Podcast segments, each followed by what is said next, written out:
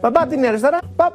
Θα τους γλιτώσουμε, θα τους κάνουμε ένα εμβόλιο αριστερό να γίνουν κανονικοί άνθρωποι. Λοιπόν, παπ. Άντε να τελειώνουμε πια με αυτά τα ιδεολογικά άβατα. Επανάσταση podcast. Ανάλυση, σχολιασμός, συνεντεύξεις και αφιερώματα με τη φωνή και τη ματιά του επαναστατικού σοσιαλισμού. Θα έρθει σίγουρα, είμαι σίγουρος γι' αυτό. Ποια είναι όμως πιο συγκεκριμένα τα βασικά χαρακτηριστικά του καπιταλισμού; Πρώτο χαρακτηριστικό. Η παραγωγή εμπορευμάτων για την αγορά με σκοπό το κέρδος. Η εμπορευματική παραγωγή, πρέπει να πούμε εδώ, ότι δεν εμφανίστηκε με τον καπιταλισμό. Υπήρχε χιλιάδες χρόνια πριν. Πριν τον καπιταλισμό όμως, η εμπορευματική παραγωγή ήταν μόνο μία, θα λέγαμε, συμπληρωματική μορφή παραγωγής στην οικονομία. Σε πλήρη ανάπτυξη η εμπορευματική παραγωγή με σκοπό το κέρδος έφτασε με τον καπιταλισμό. Δεύτερο χαρακτηριστικό.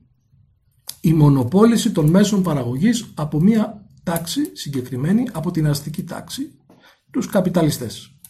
Είδαμε πιο πριν την ιστορική διαδικασία. Την είδαμε πολύ σύντομα αυτή την ιστορική διαδικασία μέσα από την οποία φτάσαμε σε αυτή την κατάσταση να μονοποληθούν τα μέσα παραγωγής από μια τάξη, την αστική τάξη.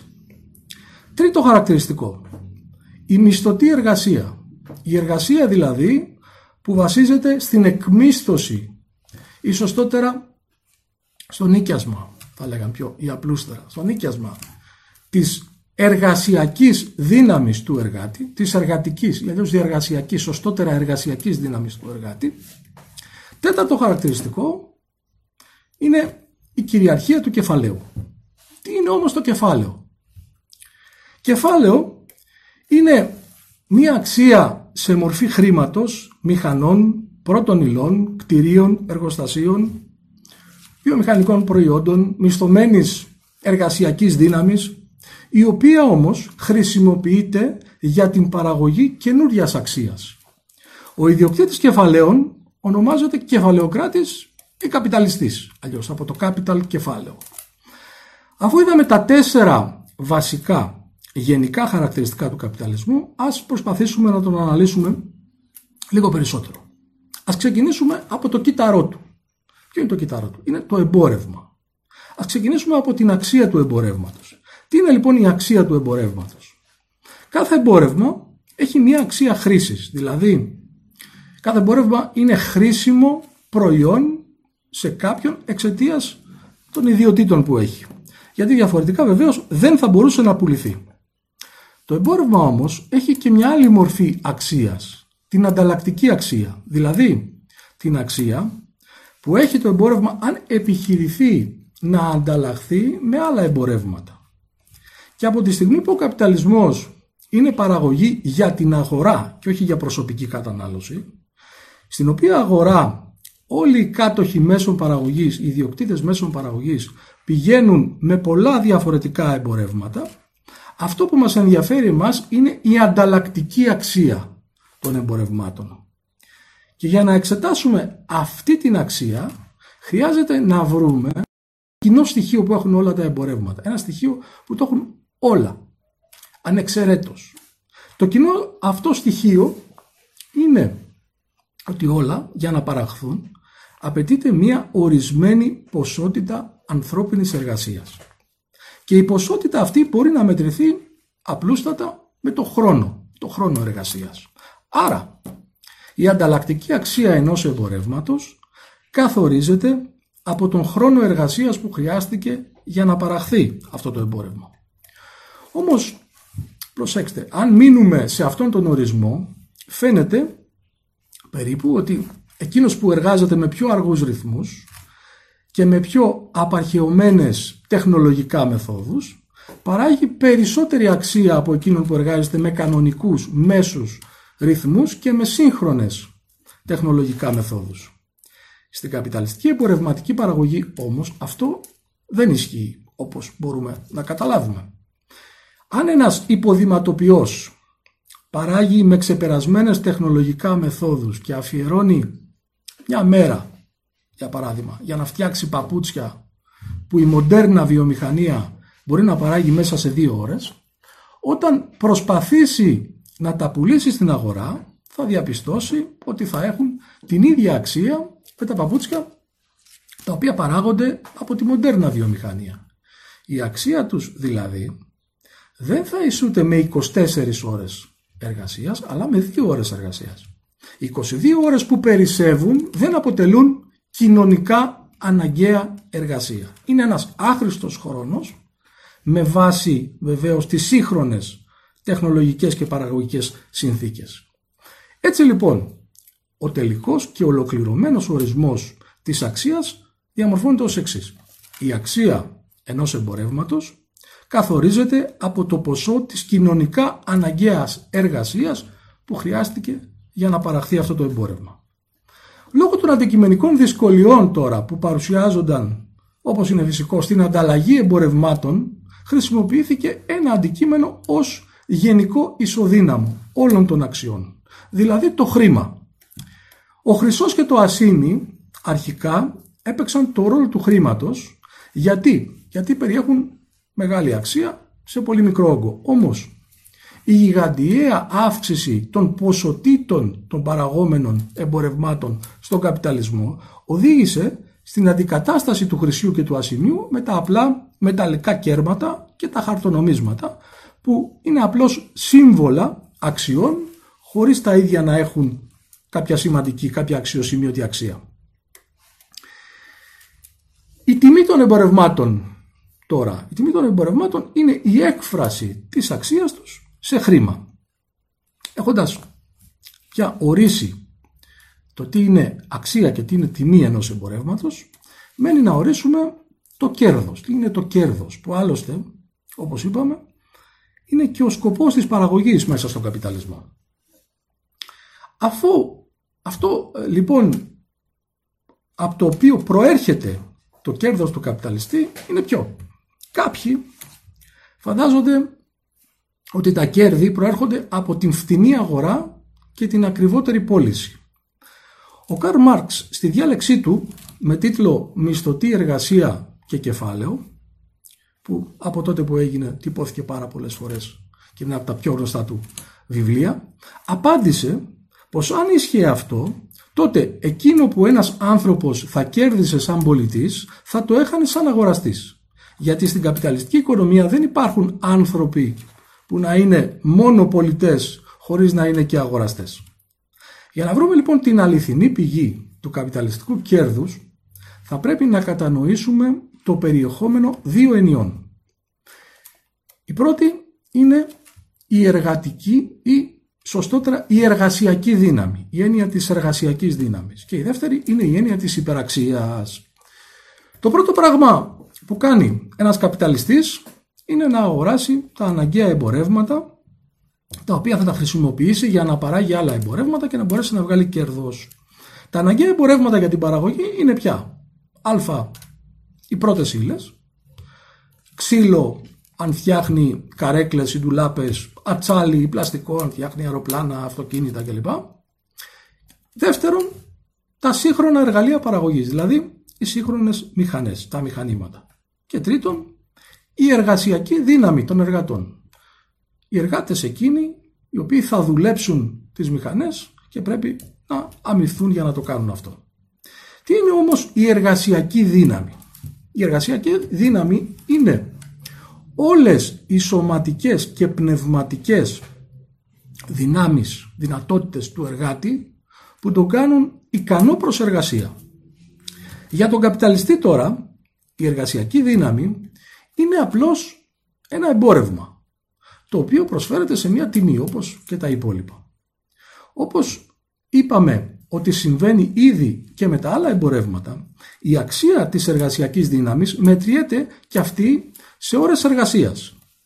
Με τις ώρες εργασίας που περιέχονται στην αξία εκείνων των αγαθών τα οποία χρειάζεται να καταναλωθούν από τον εργάτη για να μπορέσει να αναπαράγει την εργασιακή του δύναμη και βεβαίως να αναπαράγει και το ίδιο το είδος του, να συντηρήσει την οικογένειά του.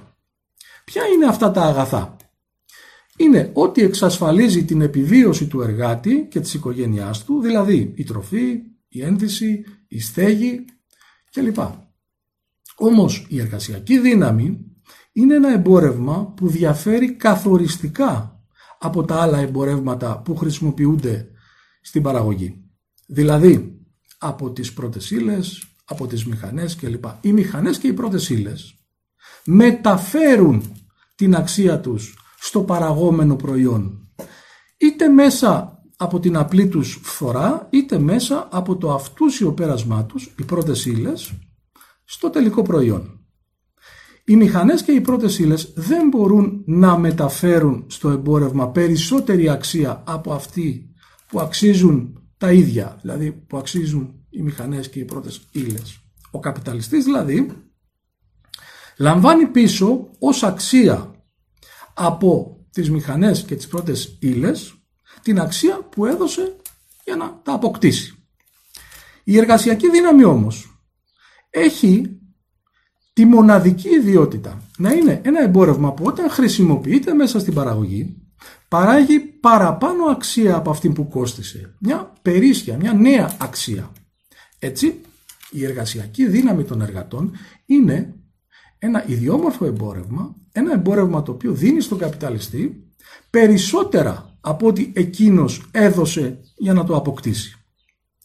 Η παραπάνω, η νέα αυτή αξία ονομάζεται υπεραξία και αυτή είναι η πηγή του κέρδους για τον καπιταλιστή. Κανένα κέρδος δεν θα υπήρχε για τον καπιταλιστή εάν ο εργάτης πουλούσε την εργασία του στον καπιταλιστή. Αν δηλαδή πουλούσε όλα όσα φτιάχνει μέσα σε μία εργάσιμη ημέρα. Όμως ο εργάτης δεν πουλάει γενικά την εργασία του. Πουλάει ή ακριβέστερα νοικιάζει, μισθώνει την εργασιακή του δύναμη, την ικανότητά του να εργάζεται δηλαδή. Ο καπιταλιστής την αποκτά αυτή την ικανότητα και τη χρησιμοποιεί όσο και όπως θέλει, όσες ώρες και με όση ένταση του χρειάζεται. Έτσι για παράδειγμα, σε μια βιομηχανία που η εργάσιμη ημέρα είναι 8 ώρες ο εργάτης εργάζεται συγκεκριμένες ώρες, για παράδειγμα 3-4 ώρες, για να βγάλει την αξία του μισθού του και τις υπόλοιπες ώρες εργάζεται παράγοντας μια επιπλέον αξία, δηλαδή την υπεραξία για την οποία δεν αμείβεται. Αυτή είναι μια ποσότητα απλήρωτης εργασίας που την ιδιοποιείται απευθείας ο καπιταλιστής. Από αυτήν βγάζει κέρδος και έτσι εκμεταλλεύεται τον εργάτη. Η ανακάλυψη της υπεραξίας από τον Μάρξ απέδειξε πως ο καπιταλισμός είναι από τη φύση του ένα εκμεταλλευτικό σύστημα. Ο Μάρξ ονόμασε το ποσό που δίνεται για μισθούς, για εργασιακή δύναμη δηλαδή, μεταβλητό κεφάλαιο. Γιατί, γιατί όπως είπαμε η εργασιακή δύναμη μεταβάλλει την αξία της στην παραγωγή. Παράγει δηλαδή νέα αξία. Από την άλλη πλευρά Τις μηχανές και τις πρώτες ύλες τις ονόμασε σταθερό κεφάλαιο. Γιατί, γιατί δεν μεταβάλλουν την αξία τους μέσα στην παραγωγική διαδικασία. Αυτό που ενδιαφέρει τους καπιταλιστές τώρα δεν είναι μόνο ο όγκος των κερδών που βγάζουν, αλλά και η σχέση των κερδών τους ως προς το συνολικό κεφάλαιο που έχουν δαπανίσει, ως προς το σταθερό και το μεταβλητό κεφάλαιο, δηλαδή μαζί. Αυτό το μέγεθος είναι το ποσοστό κέρδους και είναι η σχέση μεταξύ της υπεραξίας από τη μία πλευρά και από την άλλη πλευρά του συνολικού κεφαλαίου, δηλαδή του σταθερού και του μεταβλητού κεφαλαίου. Μπορεί να εκφραστεί αυτή η σχέση με το κλάσμα y υπεραξία προς σίγμα συν μη, σταθερό συν μεταβλητό κεφάλαιο. Στο καπιταλισμό όπως εξήγησε ο Μάρξ, έχουμε μια διαρκή διαδικασία συσσόρευσης κεφαλαίου. Τι είναι η συσσόρευση κεφαλαίου; Συσσόρευση είναι η μετατροπή ενός μέρους της υπεραξίας που παράγει ο εργάτης σε κεφάλαιο. Δηλαδή η χρησιμοποίηση αυτού του μέρους της υπεραξίας όχι για τις ατομικές ανάγκες, την ψυχαγωγία, τις διάφορες ανάγκες του καπιταλιστή, αλλά για να εξυγχρονιστεί και για να επεκταθεί, να αναπτυχθεί η παραγωγή. Οι καπιταλιστές εξαιτίας του ανταγωνισμού μεταξύ τους αναγκάζονται διαρκώς να εξελίσσουν, όπως έλεγε ο Μάρξ, να επαναστατικοποιούν τα μέσα παραγωγής και έτσι με αυτόν τον τρόπο να ανεβάζουν διαρκώς την παραγωγικότητα. Δηλαδή να παράγουν περισσότερα και καλύτερα αγαθά σε λιγότερο χρόνο. Αυτό τους κάνει να δαπανούν όλο και περισσότερα για σύγχρονο, για μοντέρνο μηχανολογικό εξοπλισμό. Με αυτόν τον τρόπο αυξάνουν δηλαδή το σταθερό κεφάλαιο.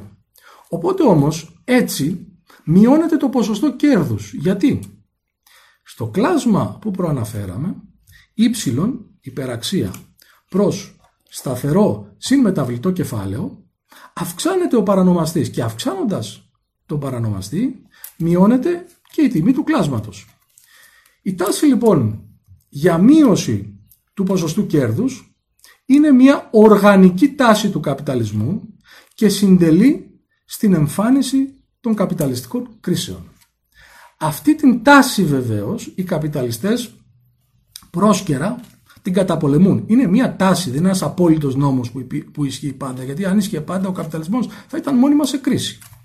Την τάση λοιπόν αυτή οι καπιταλιστές την καταπολεμούν προσωρινά, πρόσκαιρα, με την απόπειρα να βγάλουν περισσότερη υπεραξία από το μεταβλητό τους κεφάλαιο, με την αύξηση δηλαδή της εκμετάλλευσης της εργατικής τάξης. Πώς; Αυξάνοντας την εντατικοποίηση της δουλειάς, επιμικίνοντας την εργάσιμη ημέρα, μειώνοντας τους μισθούς κάτω από την αξία τους, κάνοντας απολύσεις, επίσης καταπολεμούν την πτώση την τάση για πτώση του ποσοστού κέρδους προσπαθώντας να μειώσουν τις τιμές των πρώτων υλών, ληστεύοντας δηλαδή περισσότερο τις φτωχές χώρες ή προσπαθώντας να αυξήσουν τον όγκο των κερδών, βρίσκοντας όλο και περισσότερες νέες αγορές.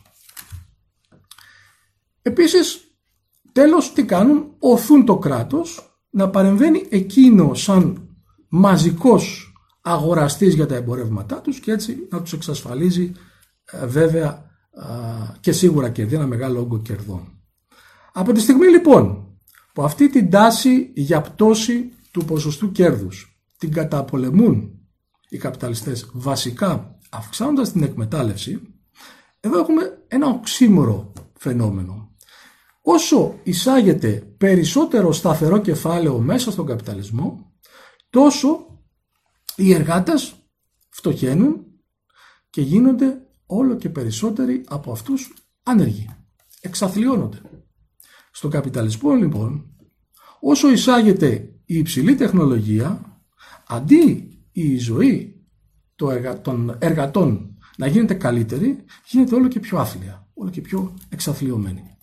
Δημιουργείται αυτό που ονόμασε ο Μάρξ μέσα από την αύξηση της ανεργίας μια εφεδρική στρατιά ανέργων η οποία ζει και τρέφεται ε, από τα αποφάγια της κοινωνίας, ζει στο περιθώριο της κοινωνίας. Από όλα αυτά τώρα, καταλαβαίνουμε ότι ο καπιταλισμός δεν είναι ένα αρμονικό, είναι ένα βαθιά αντιφατικό σύστημα. Γι' αυτό είναι ένα σύστημα το οποίο γεννά επαναλαμβανόμενα σοβαρές κρίσεις. Η βασική καπιταλιστική αντίφαση που γεννάει αυτές τις κρίσεις είναι το γεγονός ότι ενώ η παραγωγή έχει την τάση διαρκώς να μεγαλώνει, να γίνεται όλο και πιο μαζική, όλο και πιο συλλογική, δηλαδή να γίνεται κοινωνική παραγωγή, εξαιτίας της ατομικής, της καπιταλιστικής ιδιοκτησίας στα μέσα παραγωγής, το προϊόν της παραγωγής το ιδιοποιείται ο καπιταλιστής. Δηλαδή έχουμε ατομική ιδιοποίηση προϊόντων μιας παραγωγής που είναι κοινωνική. Ενώ την ίδια στιγμή η εργαζόμενη κοινωνία καταδικάζεται στην εξαθλίωση, στη φτώχεια και στην ανεργία. Και ο Μάρξ τόνιζε ότι η τελική αιτία όλων των κρίσεων στον καπιταλισμό παραμένει πάντα η φτώχεια και η δυνατότητα των μαζών για πολύ περιορισμένη κατανάλωση. Συνολικά τώρα, οι βασικοί παράγοντες που αλληλεπιδρούν και γεννούν τις κρίσεις στον καπιταλισμό είναι πρώτον η αναρχία της παραγωγής και η δυσαναλογία που υπάρχει μεταξύ των διαφόρων κλάδων της παραγωγής με απλά λόγια ενώ έχουμε παραγωγή κοινωνική δηλαδή μαζική και συλλογική δεν υπάρχει κανένα πλάνο και έτσι υπάρχει διαρκώς η τάση για υπερπαραγωγή. Το δεύτερο στοιχείο, ο δεύτερος παράγοντας είναι η χαμηλή αγοραστική δύναμη των εργατικών μαζών που δεν μπορούν να καταναλώσουν αυτά που οι ίδιες παρήγαγαν.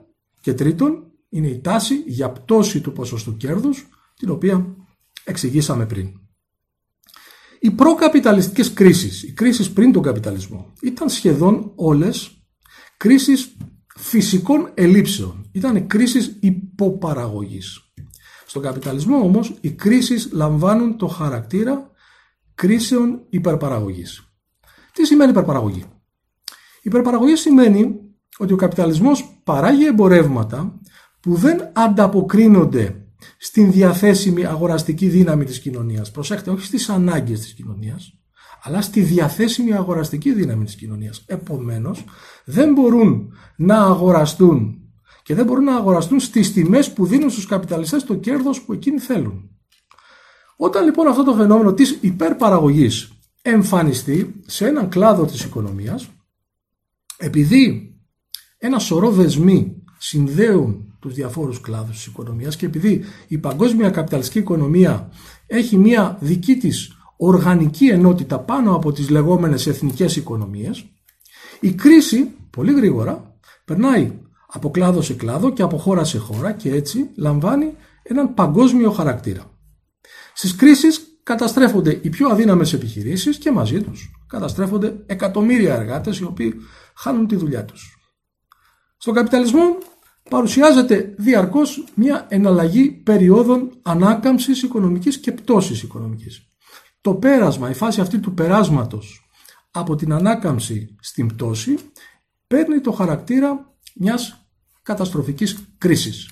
Οι κρίσεις με τη σειρά τους γίνονται αιτίες συσσόρευσης, συγκέντρωσης κεφαλαίου, καθώς οι μεγαλύτερες και οι ισχυρότερες επιχειρήσεις που εξαιτίας των μεγάλων αποθεμάτων κεφαλαίου που διαθέτουν επιβιώνουν και έτσι προσαρμόζονται στις χαμηλές τιμές, τελειοποιούν τα τεχνικά τεχνολογικά τους μέσα, καταλαμβάνουν μερίδια αγοράς που είχαν πριν οι καταστραμμένοι ανταγωνιστές τους και αρχίζουν πάλι να επενδύουν. Έτσι αρχίζει πάλι η διαδικασία της ανάκαμψης. Μετά όμως φυσικά από την μαζική καταστροφή που έχει προκαλέσει ήδη η καπιταλιστική κρίση, η καπιταλιστική πτώση της οικονομίας σε εκατομμύρια εργαζόμενους ανθρώπους και έχει δημιουργήσει δυστυχία, ανεργία και πείνα. Το ανώτερο στάδιο του καπιταλισμού, σύμφωνα με την αξεπέραστη σχετική ανάλυση που έκανε ο Λένιν, είναι ο υπεριαλισμός. Τι είναι ο υπεριαλισμός; Είναι το στάδιο του καπιταλισμού εκείνο το οποίο ξεκίνησε στις αρχές του 20ου αιώνα και σε αυτό υπάρχουν και κυριαρχούν διεθνώς γιγαντιαίες επιχειρήσεις. Τα μεγάλα πολυεθνικά μονοπόλια. Το τραπεζικό κεφάλαιο σε αυτή τη φάση, στη φάση του υπεριαλισμού, συγχωνεύεται με το βιομηχανικό κεφάλαιο και συγκροτεί το χρηματιστικό κεφάλαιο, το οποίο με τη σειρά του συγχωνεύεται με το κράτος που το χρησιμοποιεί σαν όπλο στον διαρκή διεθνή καπιταλιστικό ανταγωνισμό, δημιουργώντας έτσι νέους πολέμους, παγκόσμιους πολέμους, διεθνείς δηλαδή ανθρωποσφαγές για το ξαναμοίρασμα των αγορών. Επανάσταση podcast. Ακούμε νεομαρξιστές και πρώην καταληψίες να μας κάνουν μάθημα. Παπά την αριστερά, παπά την αριστερά. Ανάλυση, σχολιασμός, συνεντεύξεις και αφιερώματα με τη φωνή και τη ματιά του επαναστατικού σοσιαλισμού. Μπράβο, συγχαρητήρια.